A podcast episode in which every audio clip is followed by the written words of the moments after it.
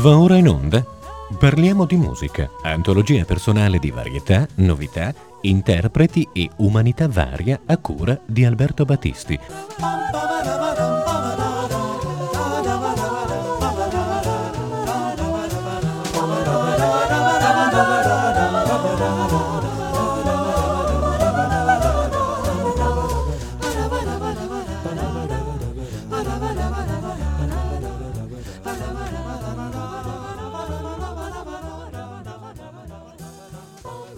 Cari amici, un saluto da Alberto Battisti e da Gianluigi Campanale che ci segue in cabina di regia. Tutti quanti in questi giorni siamo stati con gli occhi fissi sulla televisione, sui social network, su tutto quello che ci arrivava come informazione terribile del grande fuoco che divorava la Basilica di Notre Dame, la cattedrale di Notre Dame a Parigi. È stato un uno shock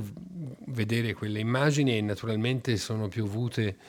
nei giorni immediatamente successivi, tra l'altro coincidenti con la settimana santa, ancora più doloroso se vogliamo,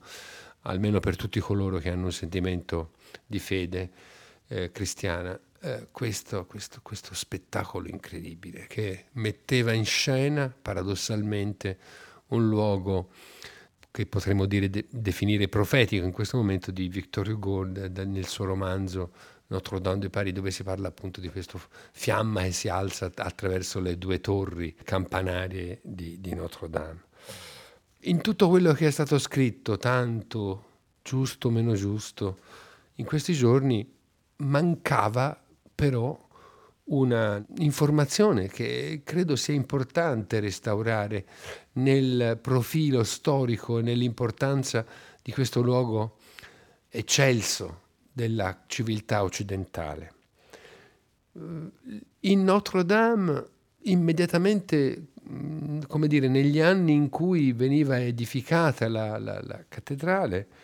eh, inizia una grande civiltà musicale una grande scuola musicale. Noi oggi non saremmo quello che siamo, l'Occidente non avrebbe prodotto quello che ha prodotto se nella seconda metà del 1100 e particolarmente alla fine del 1100 eh, in quel luogo non fosse maturata la consapevolezza di una nuova disciplina di costruzione dei suoni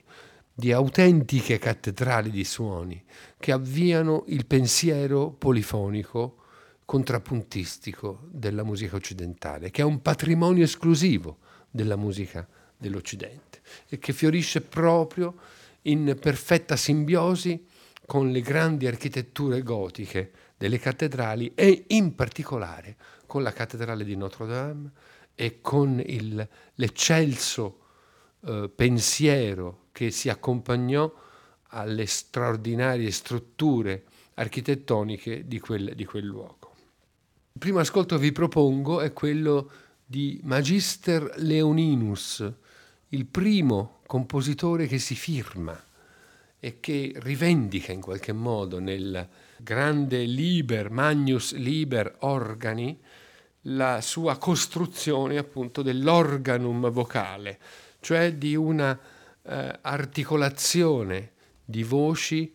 di melismi che eh, si appoggiano come su un pilastro, diciamo così, esattamente in termini architettonici, su ciascuna nota di un canto gregoriano che diventa l'elemento di fondo, di appoggio di questa costruzione. Ascoltiamo il Viderunt Omnes, che è un canto natalizio, quindi un canto particolarmente solenne di Magister Leoninus,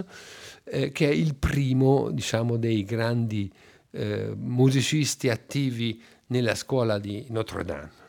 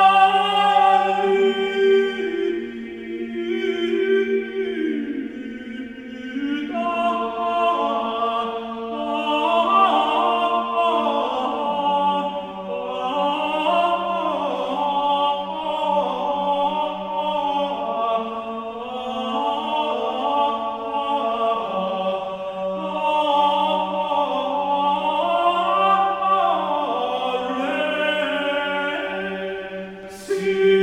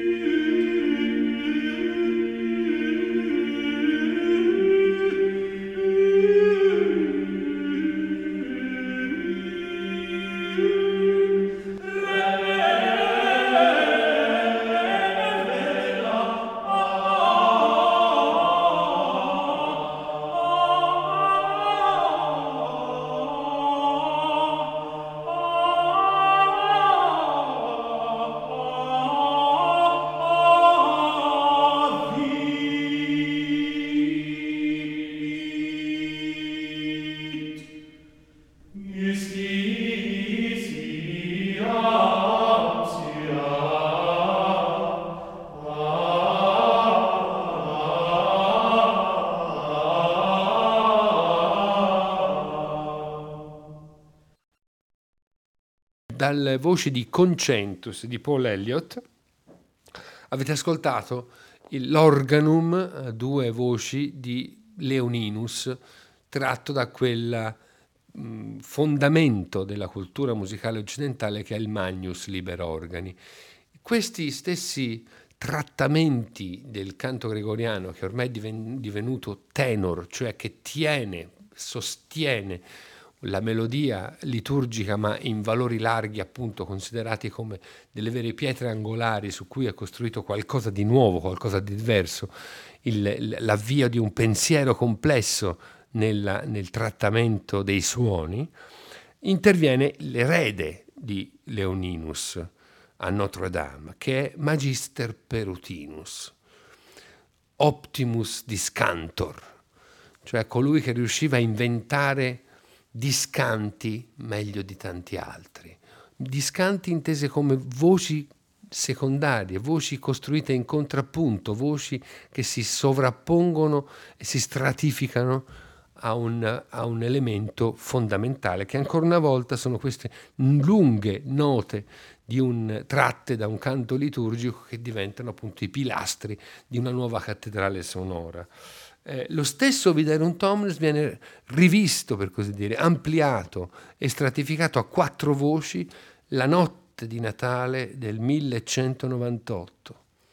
che è una data fondativa della civiltà musicale occidentale. È la prima data che noi conosciamo con esattezza dell'esecuzione di un pezzo musicale e dell'esecuzione di un pezzo musicale polifonico. Fra quelle navate fra quei fasci di colonne, fra quelle volte che abbiamo visto bruciare nei giorni scorsi, nasceva la grande musica occidentale. La musica occidentale si librava nella scrittura stratificata di più voci, alimentava le strutture di una costruzione musicale e apriva la strada a un percorso che ci porterà fino a oggi un percorso che passa attraverso tutta la grande polifonia franco-fiamminga, prima l'Ars Nova francese, sempre a Parigi nel 300, la polifonia franco-fiamminga del 400 del nord Europa, la musica polifonica rinascimentale dei fiamminghi trapiantati in Italia nel 500 e via via via fino a Bach e fino a tutto quello che è più familiare, per così dire, alle nostre orecchie. Ripeto, è abbastanza doloroso che nessun reportage di questi giorni abbia narrato, raccontato che fra quelle colonne, fra quelle volte è risonata la prima grande musica occidentale. Ed ecco il Viderum Tomnes, questa musica che in qualche modo fissa con un ritmo costante, ripetitivo, come si trattasse di qualcosa di ipnotico, l'elevazione, esattamente come una cattedrale gotica, verso Dio attraverso lo strumento dell'annientamento dell'umano, per così dire, nella musica. L'uomo che si inserisce in una specie di eh, universo di eh, immobilità sonora eh, in cui oscillano alla maniera proprio in cui Dante ra- rappresenta i cerchi angelici nel paradiso e che hanno molto a che vedere come rappresentazione proprio con un concetto di sublime polifonia totalmente affidata alla contemplazione di Dio. Il paradiso infatti, secondo alcuni commentatori, è proprio il luogo della polifonia, laddove l'inferno è il luogo della cacofonia, della dissonanza, dell'urlo, del rumore e l'impossibilità del canto, il purgatorio è il luogo del gregoriano, della omofonia, di un canto unico, di anime purganti che si trasforma poi nella sublime composizione e combinazione di voci del paradiso. Viderum Tomnes, Magister Leoninus, 25 dicembre 1198, Cattedrale di Notre Dame. Wie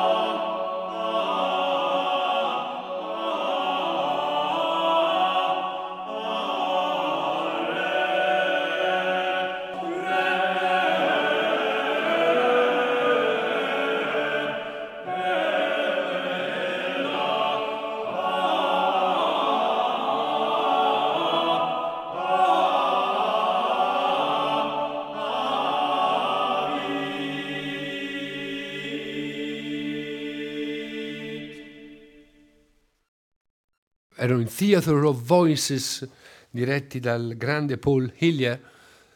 che riproducevano in questa straordinaria esecuzione il, il Viderum Tomnes di Magister Perotinus nella nostra sentimentale celebrazione della musica di Notre Dame di oggi. Un altro grande personaggio che si innalza nella, nel Medioevo, che poi diventerà la materia prima del grande romanzo di Victor Hugo, e a, richiamo a tutti la bellezza sublime del terzo libro di quel, di quel romanzo, Notre-Dame de Paris, dove si descrive appunto l'architettura della cattedrale e si osserva come dall'alto come fosse Parigi nel Medioevo. Un libro che sta nel cuore di tutti coloro che amano la grande cultura, un libro che ha innescato, un libro nel libro potremmo dire, questo terzo libro del, di Notre-Dame de Paris, che ha innescato la grande rivoluzione neogotica, il, il, il risorgere di una sensibilità per il Medioevo, il fascino per quel mondo che era stato occultato dalle, dai secoli precedenti e che invece potentemente torna a popolare per esempio le scene del melodramma, la letteratura, l'architettura, la pittura. Tutto questo medioevo scomparso che riemerge dall'oblio, dalle tenebre e si illumina di fosche luci, soprattutto appunto romantiche come quelle del grande Victor Hugo. Eh, la figura che si innalza in questo inizio del Duecento nella cattedrale di Notre Dame, che è un grande intellettuale, è Philippe Le Chancelier, che è anche musicista, e aveva la cura delle, dei professori e degli studenti della scuola annessa alla cattedrale, di ciò che poi è l'inizio della grande Università di Parigi, della Sorbonne. E Philippe Le Chancelier, appunto musicista, è uno dei protagonisti di questa avventurosa stagione che dà il via alla polifonia europea. Ne ascoltiamo una composizione allegorica, luto, carens et latere, a tre voci, che è una delle testimonianze artistiche appunto che ci viene dagli anni in cui ancora la cattedrale non era stata compiuta, ma già era officina d'arte, di pensiero e di eh, visioni formidabili. Lord,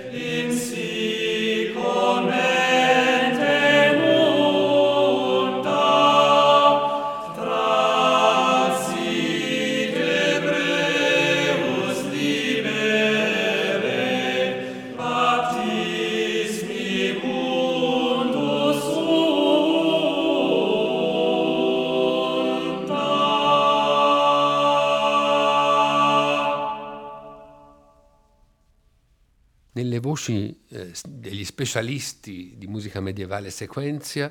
l- l- la composizione di Philippe Le Chancelier, Luto, Carens et Latere. E andiamo avanti facendo un salto di molti secoli perché la gloria musicale di Notre Dame eh, arriva poi a un momento catastrofico, naturalmente, che può essere paragonato a quello che abbiamo vissuto negli ultimi giorni, cioè la rivoluzione francese. E dopo una serie impressionante di grandi organisti che avevano via via anche curato l'ampliamento dello strumento di Notre Dame, a cominciare dall'inizio del Trecento, dove abbiamo le prime testimonianze di questa presenza, diciamo così, di, un, di uno strumento importante eh, eh, che viene naturalmente poi via via ampliato e reso sempre più colorato nei suoi registri, soprattutto nel Seicento e nel Settecento, si arriva alla Rivoluzione francese. La Rivoluzione francese rischia di eh, rendere addirittura un cumulo di rovine Notre Dame e in particolare di annientare questo strumento della gloria di Dio che non serviva più a nulla. Notre Dame però viene utilizzata per il culto della dea ragione. Si creano dei culti, diciamo così, laici, di, di popolo all'interno della cattedrale che subisce dei danni terribili, di cui parla anche Vittorio Hugo molto chiaramente nel, nel terzo libro di, di, Notre Dame de Paris, ma eh, grazie a Dio o meglio grazie in questo caso a un personaggio particolare che si chiamava Claude Benigno Balbatro, organista della cattedrale, il suo volgere l'attenzione ai canti rivoluzionari e suonare l'organo per fare quei canti rivoluzionari eh, ha preservato l'organo da una distruzione. Siccome la gente sentiva nei, nei, nei, culti rivoluzionari dentro Notre Dame anche le melodie più note, la Marseillaise naturalmente prima fra tutti, ma addirittura Saira, che è un canto feroce, Saira, Saira, Saira, les aristocrati alla lanterna, impicchiamoli alla lanterna gli aristocratici, e faceva delle fantasie per organo che ora vi faccio ascoltare, eseguite proprio all'organo di Notre Dame dall'attuale titolare uno dei tre titolari del, dell'organo di Notre Dame, che è Olivier Latry, un, grande, un grandissimo interprete, un grandissimo virtuoso. Quindi di Claude Benigno Balbatre, dagli anni della Rivoluzione, a voi la Marche de Marseillois e l'air se ira, saira nell'adattamento organistico, curiosamente organistico, di queste canzoni che rappresentano la, la, la, la ferocia di un popolo che, che è assetato di sangue per le strade di Parigi.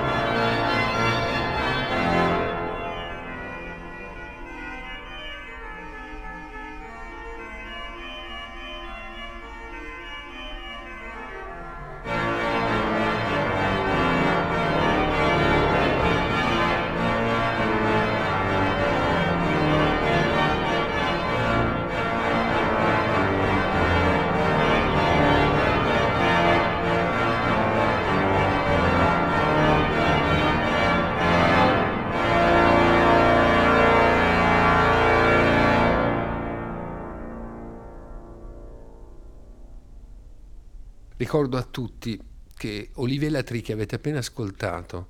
nell'esecuzione di questo pezzo curioso di Balbatro degli anni in cui Notre Dame era adibita a uffici e a riti eh, laici della rivoluzione francese come tempio della dea ragione, durante la solenne celebrazione per i, i caduti morti dell'attacco terroristico del novembre 2015 in Notre Dame, il famoso attacco del Bataclan per intenderci, durante l'offertorio, nella sua improvvisazione all'organo, fece entrare piano piano con un sapore di dolente percorso, dolorosa conquista piano piano, la marsigliese. Sentire la marsigliese risuonare durante una celebrazione liturgica ed esplodere nella gloria della, del suo tema soltanto alla fine di questo lungo percorso di improvvisazione tortuosa, ripeto, dolorosa, faticosa, come di un popolo che lentamente risorge, è stato uno dei momenti più emozionanti della mia esperienza musicale degli ultimi anni. Potete trovarla su YouTube, basta cercare Olivier Latry, la Marseillaise Notre Dame e vi assicuro che proverete delle grandi emozioni. È lo stesso interprete che avete appena sentito suonare Balbatre. Spostiamoci di qualche anno e tutti sanno che in, in, in Notre Dame volle incoronarsi imperatore dei francesi alla presenza del Papa, reso una specie di figurante in quell'occasione Napoleone I. Napoleone Bonaparte che abbandona la tradizionale cattedrale dell'incoronazione reale che è sempre stata Saint-Denis e va nell'Île de la Cité, nella chiesa che rappresenta la Francia e si mette la corona imperiale da solo sulla testa. In quell'occasione la musica era curata da due importanti personaggi cari a Napoleone. Uno era Charles Lesueur, che eh, diventerà qualche anno dopo, insieme a Luigi Cherubini, il fondatore del Conservatorio di Parigi, potremmo dire gran cerimoniere del, dei riti imperiali e tardo-rivoluzionari, e l'altro era il compositore preferito di Napoleone Bonaparte, per la sua leggiadria, per la sua tenera, affettuosa cantabilità cioè Giovanni Paisiello, l'italiano Giovanni Paisiello, che scrisse la messa per l'incoronazione e anche il Te Deum per il rendimento di grazie. E il Papa Pio VII Chiaramonti assisteva attonito a tutta questa rinascita di Notre Dame che era in quel momento piena di eh, elementi effimeri, di cartapesta che ri- riparava in qualche modo ai danni rivoluzionari, cercava di ridare un aspetto di solenne cattedrale a un luogo che era stato ver- verosimilmente molto molto martoriato dalla furia giacobina. Ed ecco la marcia, la marche du sacre di Lesueur che verosimilmente accompagnò i passi dell'imperatore mentre attraversava quella navata che abbiamo visto in questi giorni terribilmente bruciare.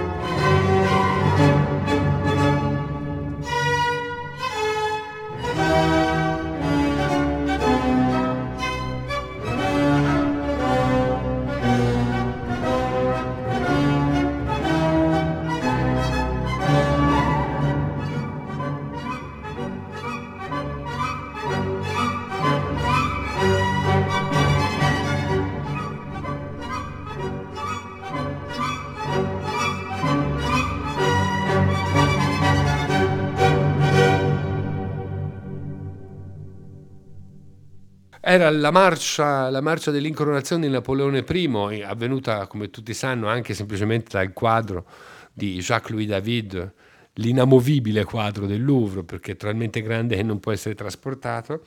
Eh, questa era la musica che risuonò quel giorno del 1804.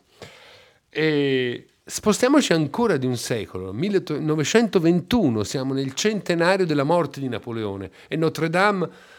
ospita, come, do, come di dovere, una grande celebrazione nazionale per il centenario della morte dell'Empereur.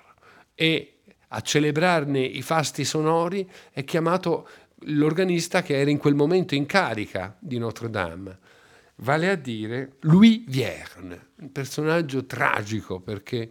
eh, oltre ad aver eh, avuto la sfortuna di un grave incidente che gli rese impossibile usare una delle due gambe per molto tempo, morì poi nel 1937 in Notre Dame mentre suonava l'organo durante un concerto.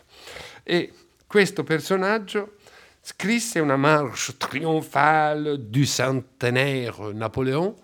che eh, oltre all'organo prevede anche la partecipazione di timpani e ottoni e che ora vi faccio ascoltare perché è un pezzo davvero che racconta da solo tutta la gloria di Notre Dame, la gloria nazionale, la, l'orgoglio francese, che ha pochi termini di paragone, va anche detto.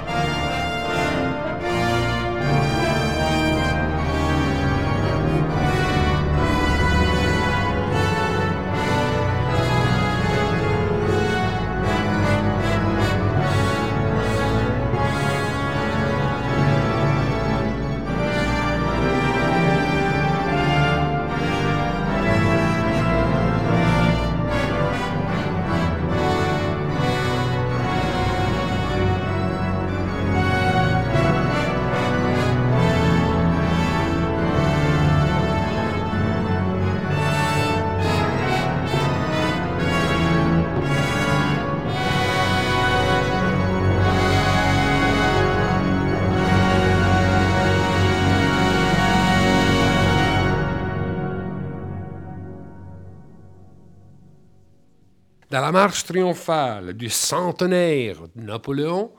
eh, di Louis Vierne, ascoltiamo un frammento, sono pochi minuti,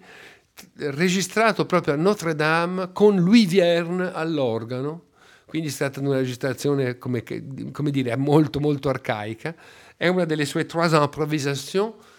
è intitolata Marche Episcopale, la marcia, dopo quella imperiale di Napoleone, la marcia del vescovo di Parigi, ed è però Louis Vierne stesso, a, a quel grande strumento portato alla perfezione, alla ricchezza inaudita di colori, di timbri, di registri dal grande Cavalier Coll, il più grande costruttore d'organi francesi di tutta la storia, una leggenda per gli organisti, che lo ascoltiamo ora in questo documento sonoro prezioso.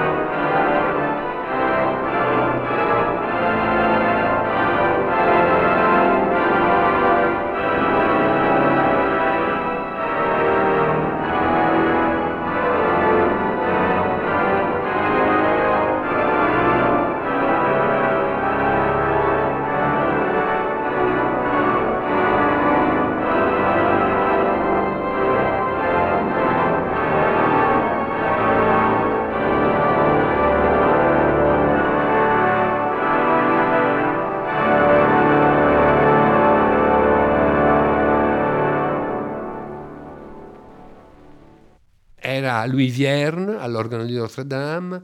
mm, probabilmente negli anni 30, che improvvisava sul, su una marcia episcopale. E chiudiamo proprio nel nome di Louis Vierne, augurandoci che, come pare, come sembra, quell'organo sia stato preservato dalla furia del, delle fiamme e che prossimamente, quando la cattedrale sarà ricostruita e sarà restituita alla civiltà e all'amore di tutto il mondo, eh, possiamo ancora ascoltare quel grande strumento che fu lo strumento di Louis Vierne, di Pierre Cochereau e oggi di Olivier Latry, dalle cui mani ascoltiamo ora il pezzo forse più celebre di Louis Vierne, che è le Carillon de Westminster, questa specie di scampanio organistico brillantissimo che ci fa vedere la luce, una luce di speranza dopo le terribili fiamme infernali che si alzavano nei giorni scorsi da quelle navate che hanno consegnato, lo ripeto alla fine della trasmissione, a tutta l'umanità l'avvio della nostra grandiosa avventura polifonica, della nostra grandiosa avventura di civiltà della composizione, il contrappunto, la forma più alta del pensiero musicale. A tutti voi, commosso, un grande saluto e a presto, Alberto Battisti.